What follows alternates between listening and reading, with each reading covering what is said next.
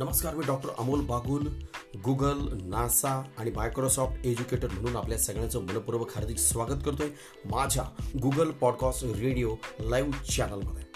श्री समर्थ विद्यामंदिर प्रचारात सावडी माध्यमिक विभाग अहमदनगर महाराष्ट्र भारत. या ठिकाणी मी माध्यमिक शिक्षक म्हणून कार्यरत आहे.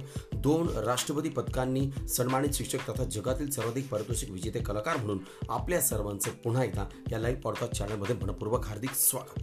तर माझ्या बालमित्रांनो आज आपण पाहणार आहोत येता सहावीचा धडा इतिहासातला धडा सहावा धडा जनपदे आणि महाजनपदे. त्याच्यातील दुसरा भाग आज आपण पाहणार आहोत या लाईव्ह पॉडकास्ट चॅनलच्या रूपाने. पहिल्या भागामध्ये आपण बघितलं होतं जनपदे म्हणजे काय आणि जनपदे कोणकोणती आहेत. ह्या भागामध्ये आपण पाहणार आहोत या धड्याचा दुसरा भाग महाजनपदे. किती आणि कोणती आणि कोणकोणत्या पद्धतीचे राजे होते त्यांच्या राज्य कशा पद्धतीचं होतं ही माहिती आपण या उर्वरित भागामध्ये पाहणार आहोत. तर महाजनपदांमध्ये चार महत्त्वाची महाजनपदे प्रथमतः आपण या ठिकाणी पाहणार आहोत. पहिलं महाजनपद आहे कोसल दुसरं आहे वत्स तिसरं आहे अवंती आणि त्याच्या पुढचं आहे मगध. तर कोसल या महाजन पदाविषयी माहिती आपण प्रथमतः या ठिकाणी पाहूया. कोसल महाजन पदाचा विस्तार हिमालयाच्या पायथ्याशी नेपाळ आणि उत्तर प्रदेश या ठिकाणी झाला होता. या राज्यातील श्रावस्ती कुशावती आणि साकेत ही नगरे त्या काळामध्ये प्रसिद्ध होती. श्रावस्ती ही कोसल महाजन पदाची राजधानी होती. तुम्हाला एका वाक्यात उत्तरे द्या किंवा रिकाम्या जागा भरा या वस्तुनिष्ठ प्रश्नासाठी हा प्रश्न येऊ शकतो की कोसल या महाजन पदाची राजधानी कोणती होती? तर त्याचं योग्य उत्तर आहे श्रावस्ती. ही कोशल महाजन पदाची राजधानी होती. गौतम बुद्ध श्रावस्तीमधील जेतवन या प्रसिद्ध विहारामध्ये दीर्घकाळ राहिले होते. आता विहार म्हणजे काय तर मित्रांनो? विहार म्हणजे बौद्ध धर्मीयांचं प्रार्थनास्थळ जसं हिंदूंमध्ये मंदिर असतं मुस्लिमांमध्ये मस्जिद असते ख्रिश्चन बांधवांमध्ये चर्च असतं पंजाबी शीख बांधवांमध्ये ज्या पद्धतीने आपण गुरुद्वारा म्हणतो किंवा गुरु गोविंद साहेबांचं मंदिर म्हणतो त्या पद्धतीमध्ये अशा पद्धतीने आपल्या ह्या धड्यामधील बौद्ध धर्मामध्ये जे उपासक आहे जे साधक आहे आपल्या आपापल्या धर्माप्रमाणे जे ते ज्या ज्या देवतांची उपासना करतात पूजा करतात तर ज्या ठिकाणी जाऊन ते पूजा करतात त्यांना विहार असं म्हणतात. जेतवन या प्रसिद्ध विहारामध्ये दीर्घकाळ राहिले होते. कोसलचा राजा प्रसेनजी हा वर्धमान महावीर आणि गौतम बुद्ध यांचा समकालीन होता. आता समकालीन म्हणजे काय? सम म्हणजे सारखा कालीन म्हणजे एकाच काळामध्ये. एकाच काळामध्ये मध्ये असलेले जे राजे आहेत त्यांना समकालीन राजे असं त्या ठिकाणी म्हटलं जातं. तो कोसलचा राजा प्रसेनजीत हा वर्धमान महावीर आणि गौतम बुद्ध यांचा समकालीन होता. कोसलचे राज्य मगधामध्ये विलीन झाले. आता विलीन झाले म्हणजे काय? की एक राज्य दुसऱ्या राज्यामध्ये समाविष्ट झालं. म्हणजे दोन राज्यांचं एक राज्य झालं. त्यामुळं एक राज्य जे पहिलं राज्य होतं ते दुसऱ्या राज्यामध्ये जर विलीन होत असेल तर त्याचं पहिलं नाव संपुष्टात येतं आणि दुसऱ्या ज्या राज्यामध्ये ते विलीन झालं त्या राज्याचं नाव त्याला लागू होतं. तर असं हे विलीन होण्याची प्रक्रिया आहे. पहिला कोसल हा महाजन पदाचा भाग आपण या ठिकाणी पाहिला. दुसरा आहे वत्स. वत्स महाजन पदाचा विस्तार उत्तर प्रदेशातील प्रयाग. म्हणजेच अलाहाबादच्या आसपासच्या प्रदेशात झाला होता. कोसम म्हणजे प्राचीन काळचे कौशांबी नगर होय. हे एक महत्त्वाचे व्यापारी केंद्र होते. कौशांबीतील तीन अत्यंत श्रीमंत व्यापाऱ्यांनी गौतम बुद्ध आणि त्यांचे अनुयायी यांच्यासाठी तीन विहार बांधले होते. तुम्हाला मी आत्ताच सांगितलं विहार म्हणजे बौद्ध धर्मामध्ये उपासकांसाठी साधकांसाठी असलेलं मंदिर किंवा उपासनागृह होय. राजा उदयन हा गौतम बुद्धांचा समकालीन राजा होता. राजा उदयनानंतर वत्स महाजन पदाचे स्वतंत्र अस्तित्व फार काळ टिकले नाही ते अवंती महाजन पदाच्या राजाने जिंकून घेतले. तर अशी ही वत्स महाजन पदाची माहिती आहे. तुम्हाला जर थोडक्यात उत्तरे लिहा. या प्रश्नासाठी हा प्रश्न आला की वत्स महाजन पदाची थोडक्यात माहिती लिहा. तर तुम्हाला पाच ते सहा मुद्द्यामध्ये त्याची माहिती देला देता आली पाहिजे. उच्च महाजन पद त्याचा विस्तार त्यानंतर त्याचे राजे कोणते होते तेथील महत्त्वाचं नगर कोणतं होतं ते व्यापारी केंद्र होतं कौशांबी नगर. त्याचबरोबर कौशांबी तीन अत्यंत श्रीमंत व्यापाऱ्यांनी गौतम बुद्ध आणि त्यांचे अन्वयी यांच्यासाठी तिने विहार बांधले होते. राजा उदयन हा गौतम बुद्धांचा समकालीन होता. इत्यादी माहिती आपल्याला वत्स या महाजन पदामध्ये देता आली पाहिजे. पुढचं महाजन पद आहे अवंती. मध्य प्रदेशातील माळवा प्रदेशामध्ये अवंती हे प्राचीन महाजनपद होते. उज्जयिनी म्हणजे आत्याचं उज्जैन हे नगर त्याची राजधानी होती. उज्जैनी हे एक महत्त्वाचे व्यापारी केंद्र होते. आपण बघितलं की वत्समध्ये महत्वाचं व्यापारी केंद्र होतं त्या काळचं कौशांबीनगर तसं अवंतीमध्ये उज्जयिनी हे एक महत्वाचं व्यापारी केंद्र होतं. अवंतीचा राजा प्रद्योत हा वर्धमान महावीर आणि गौतम बुद्ध यांचा समकालीन होता. अवंतीचा राजा नंदीवर्धन याच्या कारकिर्दीत अवंती मगध साम्राज्यात विलीन झाले. तर आता आपण बघितलं की कोसलचे राज्य मगध साम्राज्यामध्ये विलीन झालं किंवा वत्स या महाजनपदाची देखील तीच अवस्था झाली. आणि आता अवंती देखील हे महाजनपद देखील मगध या साम्राज्यामध्ये विलीन झालं म्हणजे समाविष्ट झालं. तर अशी तीन राज्य आतापर्यंत मगध साम्राज्यामध्ये विलीन झाली. मग मगध साम्राज्य म्हणजे काय? मगध महाजन म्हणजे महाजन पद म्हणजे काय ते आपण आता या ठिकाणी पाहणार आहोत. चौथा महाजन पद आहे मगध. बिहारमधील पाटणा गया या शहरांच्या आसपासचा प्रदेश आणि बंगालचा काही भाग या प्रदेशात. प्राचीन मगध महाजनपद होते. राजगृह म्हणजेच राजगीर ही त्याची राजधानी होती. महागोविंद या वास्तुविशारदाने बिंबिसाराचा राजवाडा बांधला होता. वास्तुविशारद म्हणजे काय? वास्तुविशारद म्हणजे इंजिनियर. सिव्हिल इंजिनियर जे मोठमोठाले बांधकामांचे प्लॅन तयार करतात रचना तयार करतात आराखडा तयार करतात आणि त्यानुसार मग ठेकेदार असतील किंवा गवंडी लोक असतील त्याच्या हाताखालचे मजूर असतील ते त्या बिल्डिंगचं त्या वास्तूचं बांधकाम करतात. तर वास्तुविशारद म्हणजे काय? तर इंजिनियर. त्या काळामध्ये इंजिनियरला वास्तुविशारद असं म्हटलं जायचं. मग महागोविंद या वास्तुविशारदाने बिंबिसाराचा राजवाडा बांधला होता. असा प्रश्न तुम्हाला येऊ शकतो. हा राजवाडा कोणी बांधला होता? तर महागोविंद या वास्तू विशारदाने बिंबिसाराचा राजवाडा बांधला होता. जीवक हा प्रसिद्ध वैद्य बिंबिसाराच्या दरबारात होता. महत्वाची ही माहिती आहे जीवक हा प्रसिद्ध वैद्य बिंबिसाराच्या दरबारात होता. जुन्या काळात मध्ये आयुर्वेदाविषयी महत्वाची माहिती त्या ठिकाणी असणारा वैद्य म्हणजेच एक प्रकारचा वनस्पती किंवा निसर्गातील औषधांशी माहिती असलेला एक ज्ञानी माणूस त्याला आपण वैद्य म्हणूया तो जीवक बिंबिसाराच्या दरबारात होता. बिंबिसाराने गौतम बुद्धांचे शिष्यत्व पत्करले होते. अशी ही मगध महाजन पदाची माहिती आपण या ठिकाणी थोडक्यात पाहिलेली आहे. त्यानंतर आपण बोलूया महाजन पदांच्या आणि जनपदांच्या काही गोष्टींबद्दल. काही जनपदे हळूहळू अधिक बलशाली झाली. म्हणजे छोटे छोटे महाजनपद मोठमोठ्या महाजनपदाला जोडले गेल्यानंतर त्या महाजनपदाची ताकद मोठ्या प्रमाणात वाढली. मग त्यातील माणसे वाढली संपत्ती वाढली भूभाग वाढला प्रदेश वाढला शेती वाढली उत्पन्न वाढलं. अशा पद्धतीने ही जी जनपदे होती ती हळूहळू अधिक बलशाली झाली. त्यांच्या भौगोलिक सीमा विस्तारल्या. अशा जनपदांना महाजनपदे म्हटलं म्हटलं जाऊ लागलं. म्हणजे आधी जनपदे होती. छोटी छोटी जनपदे एकत्र झाली आणि त्याची ताकद वाढली आर्थिक सुबत्ता वाढली शेती वाढली बाकीच्या सगळ्या गोष्टी वाढल्यामुळे. त्या जनपदांना महाजनपद असं त्या ठिकाणी म्हटलं जाऊ लागलं. साहित्यातील उल्लेखांच्या आधारे असे दिसते की इसवी सन पूर्व सहाव्या शतकापर्यंत महाजनपदांमध्ये सोळा महाजनपदांना विशेष महत्त्व प्राप्त झाले होते. त्यातही कोसल वत्स अवंती आणि मगध ही चार महाजनपदे अधिक सामर्थ्यमान होत गेली ज्यांची माहिती आपण आत्तेत्यात पाहिलेली आहे. मग सहाव्या शतकापर्यंत महाजनपदांमध्ये सोळा महाजनपद होती. सोळा महाजनपदांमध्ये देखील चार महाजनपदे जी होती ती सगळ्यात स्ट्रॉंग होती बलशाली होती त्यांच्याकडे ताकद जास्त होती संपत्ती जास्त होती किंवा त्यांचा भौगोलिक प्रदेश मोठा होता त्यांच्याकडे भौगोलिक ऐतिहासिक धार्मिक किंवा सांस्कृतिक अशा सर्वच पद्धतीने ही सर्व महाजन पद्ध महाजनपदे चांगल्या पद्धतीने समृद्ध होत होती. मग कोसल आहे वत्स आहे अवंती आहे आणि मगध. ही चार महाजनपदे अधिक सामर्थ्यवान होत गेली. आता यातील मगध साम्राज्याचा उदय हा सहा पॉईंट तीन असणारा महत्त्वाचा मुद्दा आपण या ठिकाणी पाहणार आहोत. मग त्याचा राजा होता बिंबिसार. बिंबिसाराचा मुलगा अजातशत्रू यानेही मगधाचा विस्तार करण्याचे धोरण स्वीकारले. आपण या ठिकाणी पाहिलं की राजा जसा वागतो तसा तो अपेक्षा आपल्या संततीकडून म्हणजे राजपुत्राकडून करतो. मग बिंबिसाराचा जो मुलगा होता त्याचा जो पुत्र होता त्याचं नाव अजात शत्रू.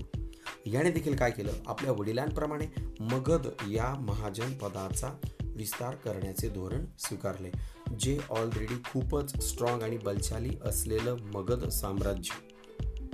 महाजनपद आणि त्यात अजून बिंबिसाराचा मुलगा जो अजातशत्रू होता त्याने देखील काय ठरवलं? ह्या आपल्या बलशाली असलेल्या महाजनपदाला साम्राज्याला आपण अजून मोठं करायचं म्हणजे विस्तार त्याचा करूया. हे धोरण त्याने स्वीकारले. त्याने पूर्वेकडील अनेक गणराज्य जिंकून घेतली. अजातशत्रूच्या काळात मगधाची भराट झाली. त्याने बौद्ध धर्म स्वीकारला होता. गौतम बुद्धांच्या महापरिनिर्वाणानंतर अजातशत्रूच्या कारकिर्दीत राजगृह येथे बौद्ध धर्माची पहिली संगीती म्हणजेच परिषद झाली. हा महत्त्वाचा मुद्दा या ठिकाणी आपण पाहत आहोत की अजातशत्रू त्याने आपल्या वडिलांप्रमाणेच आपलं राज्य वाढवण्याचं ठरवलं. आणि मग त्याची विजयगीचा त्याचं शौर्य त्याचा पराक्रम यांच्या माध्यमातून मगध या महाजनपदाची मगध या साम्राज्याची भरभराट झाली. म्हणजे ते राज्य वाढलं. त्याने बौद्ध धर्म स्वीकारला होता. व बौद्ध धर्माचे संस्थापक बौद्ध धर्म पुढे नेला. शांती जगाला देण्याचं काम गौतम बुद्धांनी केलं. गौतम बुद्धांच्या अनेक सुवचनांशी अनेक सुविचाराशी आपण निगडीत आहोत ज्यांनी जगामध्ये शांतता नावाचं खूप मोठं असं साधन आणलं. या जगाला शांतीकडे नेलं. अशा गौतम बुद्धांचा बौद्ध धर्म या अजातशत्रूने स्वीकारला होता. गौतम बुद्धांच्या महापरिनिर्माणानंतर म्हणजे गौतम बुद्धांच्या नंतर अजातशत्रूच्या कारकिर्दीत राजगृह येथे बौद्ध धर्माची पहिली संगीती म्हणजेच परिषद झाली. पान नंबर अठ्ठावीसवर आपण अजातशत्रू याचं शिल्प या ठिकाणी पाहू शकता. अजातशत्रूच्या काळात मगधाच्या पाटलीग्राम या नव्या राजधानीचा पाया घातला गेला. पुढे हेच पाटलीपुत्र या नावाने प्रसिद्ध झाले. पाटलीपुत्र आजच्या पाटणा शहराच्या परिसरात असावे. तुम्हाला प्रश्न येईल की पाटलीग्राम पाटलीपुत्र हे आत्ताच्या कोणत्या शहराचं नाव आहे? किंवा अजातशत्रूच्या काळात मगधाची राजधानी कोणती होती? तर मगधची राजधानी पाटलीग्राम होती हे आपण लक्षात ठेवायला पाहिजे. अशा शत्रूनंतर होऊन गेलेल्या मगधाच्या राजांमध्ये शिशुनाग हा महत्त्वाचा राजा होता. त्याने अवंती कोसल आणि वत्स ही राजे मगधाला जोडली. उत्तर भारताचा जवळजवळ सर्व प्रदेश मगधाच्या अंमलाखाली आणला. अशा रीतीने मगध साम्राज्य आकाराला आले. त्याच्यातलं एक एक वाक्य आपण या ठिकाणी बघूया आता. अशा शत्रूनंतर होऊन गेलेल्या मगधच्या राजांमध्ये शिशुनाग महत्त्वाचं नाव आहे आपण लक्षात ठेवलं पाहिजे. शिशुनाग हा महत्त्वाचा राजा होता. काय केलं शिशुनागने? त्याने अवंती कोसल आणि वत्स ही जी महाजनपद होती ती राज्य मगध साम्राज्याला जोडण्याचं काम केलं. उत्तर भारताचा जवळजवळ सर्व प्रदेश मगधाच्या अंमलाखाली आणला. अंमलाखाली आणणे म्हणजे काय? अंमलाखाली याचा अर्थ सत्तेखाली त्याने आणला किंवा मगध साम्राज्याच्या अधिकाराखाली आणला मगध साम्राज्याच्या अखत्यारीत आणला मगध साम्राज्याच्या ताब्यात आणला. अशा पद्धतीने त्याने विस्तार केला. अशा रीतीने मगध साम्राज्य आकाराला आले. पुढे आपण बघूया मगध साम्राज्यामधले अजून कोणकोणते राज्य होते? मग त्यातील महत्त्वाचे राजे आहेत त्यानंतर मगध साम्राज्याचे नंदराजे. इसवी सन पूर्व तीनशे चौसष्ट ते इसवी सन पूर्व तीनशे चोवीस या काळात मगध साम्राज्यावर नंदराजांची सत्ता होती. एका मोठ्या साम्राज्याला आवश्यक अशी शासन व्यवस्था नंद राजांनी निर्माण केली. पायदळ घोडदळ रथदळ आणि हत्तीदळ असे चतुरंग सैन्य त्यांच्या पदरी होते. तुम्हाला प्रश्न येईल की मगध साम्राज्यातील नंद राजांच्या पदरी चतुरंग म्हणजे चतु म्हणजे चार. चार प्रकारचं सैन्य कोणतं होतं? त्यातील पहिलं होतं पायदळ दुसरं घोडदळ तिसरं रथदळ आणि चौथं हत्तीदळ. पायदळ म्हणजे काय? जे सैन्य पायी चालणार. पायी चालून युद्ध करणार पायी चालून लढाया करणार त्यांना पायदळी सैन्य असं म्हणू पायदळ सैन्य असं आपण म्हणूया. घोडदळ जे सैन्य घोड्यावर बसून त्या ठिकाणी लढाया करण्यासाठी रवाना व्हायचं त्याला आपण घोडदळ सैन्य असं म्हणूया. रथदळ जे सैन्य रथामध्ये बसून त्या ठिकाणी लढाईमध्ये त्यांचा समावेश व्हायचा सहभाग असायचा त्यांना रथदळ असं म्हणूया. आणि जे सैन्य हत्तीवर बसून त्या ठिकाणी लढाईसाठी सज्ज व्हायचं त्यांना हत्तीदळ असं त्या ठिकाणी म्हटलं जायचं असं चतुरंग सैन्य त्यांच्या पदरी होतं. त्यांनी वजनमापांची प्रमाणित पद्धत सुरू केली. नंदराजांनी आपल्या कालावधीमध्ये वजनमापांची प्रमाणित पद्धत सुरू केली. आत्ता आपण दुकानात गेल्यानंतर आता खूप दुकानांमध्ये इलेक्ट्रॉनिक वजन काटे आपल्याला दिसतात. लाल रंगाचे बीप आवाज ऐकून त्यामध्ये आपण बघतो की योग्य माल त्या ठिकाणी मोजला जातो को नाही त्याच्या दोन्ही बाजूनी आपल्याला डिस्प्ले असतो. लाल रंगामध्ये आपल्याला दिसतं की वजन किती आहे. जो माणूस काउंटरच्या पलीकडे उभा आहे त्याच्याकडे सुद्धा डिस्प्ले असतो. आणि जो आपण ज्या बाजूला बसतो काउंटरच्या दुकानाच्या बाहेर या बाजूला सुद्धा आपल्याकडे डिस्प्ले असतो. परंतु जुन्या काळामध्ये आता तुम्ही जर भाजी बाजारात गेले तर ते मोजून देताना त्यांच्याकडे वजन काटा असतो. त्याच्यामध्ये वजन असतात म्हणजे छोट्या पंचवीस ग्रॅमपासून तर थेट पाच किलो दहा किलो पन्नास किलोपर्यंत वजन जे असतं. अशी वजन मापांची प्रमाणित पद्धत ही सुरू केली खऱ्या अर्थाने मगध साम्राज्यातील नंद राजांनी. हे आपण या ठिकाणी लक्षात ठेवायला हवं. नंद घराण्याच्या शेवटच्या राजाचे नाव धनानंद असे होते. त्याच्या काळापर्यंत मगध साम्राज्याचा विस्तार पश्चिमेकडे पंजाबपर्यंत झाला होता. धनानंदाच्या कारकिर्दीत चंद्रगुप्त मौर्य या महत्वाकांक्षी तरुणाने पाटलीपुत्र जिंकून घेतले. याच्यातील महत्त्वाचे काही शब्द आणि काही व्याख्या आपण बघूया. नंद घराण्याचा शेवटच्या राजाचे नाव धनानंद असे होते त्याच्या काळापर्यंत मगध साम्राज्याचा विस्तार पश्चिमेकडे पंजाबपर्यंत झाला होता. या मगध साम्राज्याच्या उदयामध्ये आपण बघितलं की प्रत्येक नवीन येणारा राजा हा मगध साम्राज्याच्या विस्तारासाठी मगध साम्राज्य वाढवण्यासाठी हा आतुर असायचा. बिंबिसार पाहिला आपण अजातशत्रू पाहिला शिशुनाग पाहिला त्यानंतर नंदराजे पाहिले त्यानंतर आपण धनानंदापर्यंत आलो. धनानंदाने सुद्धा मगध साम्राज्याचा विस्तार पश्चिमेकडे पंजाबपर्यंत त्याने केला. तर धनानंदाच्या कारकिर्दीत चंद्रगुप्त मौर्य या महत्वाकांक्षी तरुणाने पाटलीपुत्र जिंकून घेतले. चंद्रगुप्त मौर्य हे इतिहासातील महान पराक्रमी आणि शौर्यवान राजांमधलं एक महत्वाचं नाव आहे. चंद्रगुप्त मौर्य. त्यांनी पाटलीपुत्र ही जी मगधची राजधानी होती ती जिंकून घेतली.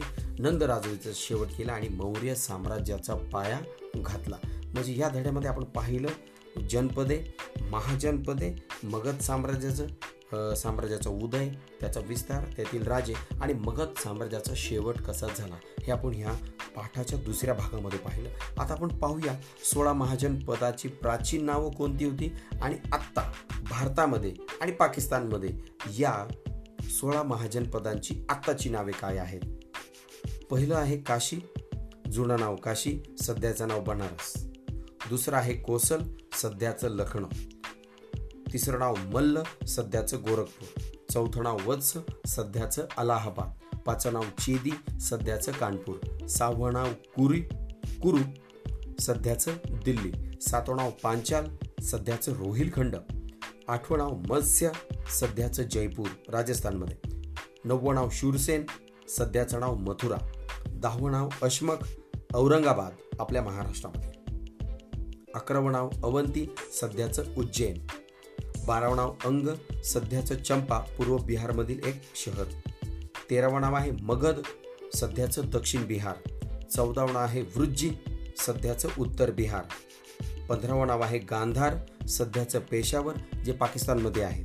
सोळावं कंबोज सध्याचं नाव गांधारजवळच असलेलं हे महाजनपद आहे. ते देखील पाकिस्तानमध्ये आहे. अशी सोळा महाजनपदे याच्यावर देखील तुम्हाला प्रश्न विचारता येऊ शकतो. या धड्यामध्ये काही महत्त्वाचे एका वाक्यातील उत्तर अशी प्रश्न असे आहेत. जनपद म्हणजे काय? महाजनपदे कोणती? बौद्ध धर्माची पहिली परिषद कोठे झाली? वजनमापाची प्रमाणित पद्धत कोणी सुरू केली? किंवा मगध साम्राज्याचा शेवट कोणी केला? किंवा मगध साम्राज्याचा शेवटच्या राज्याचं नाव काय होतं? अशी काही महत्त्वाची माहिती या पाठामध्ये आपण पाहिलेली आहे. हा पाठ पान नंबर सव्वीस सत्तावीस अठ्ठावीस आणि एकोणतीस या चार पानांवर आहे. त्याची प्रश्नोत्तराची जी पद्धत आहे ती पान नंबर एकोणतीसवर दिलेली आहे. आपण व्यवस्थित प्रश्न आपल्या वर्गपाठाच्या वहीमध्ये लिहायचे आहेत. धन्यवाद.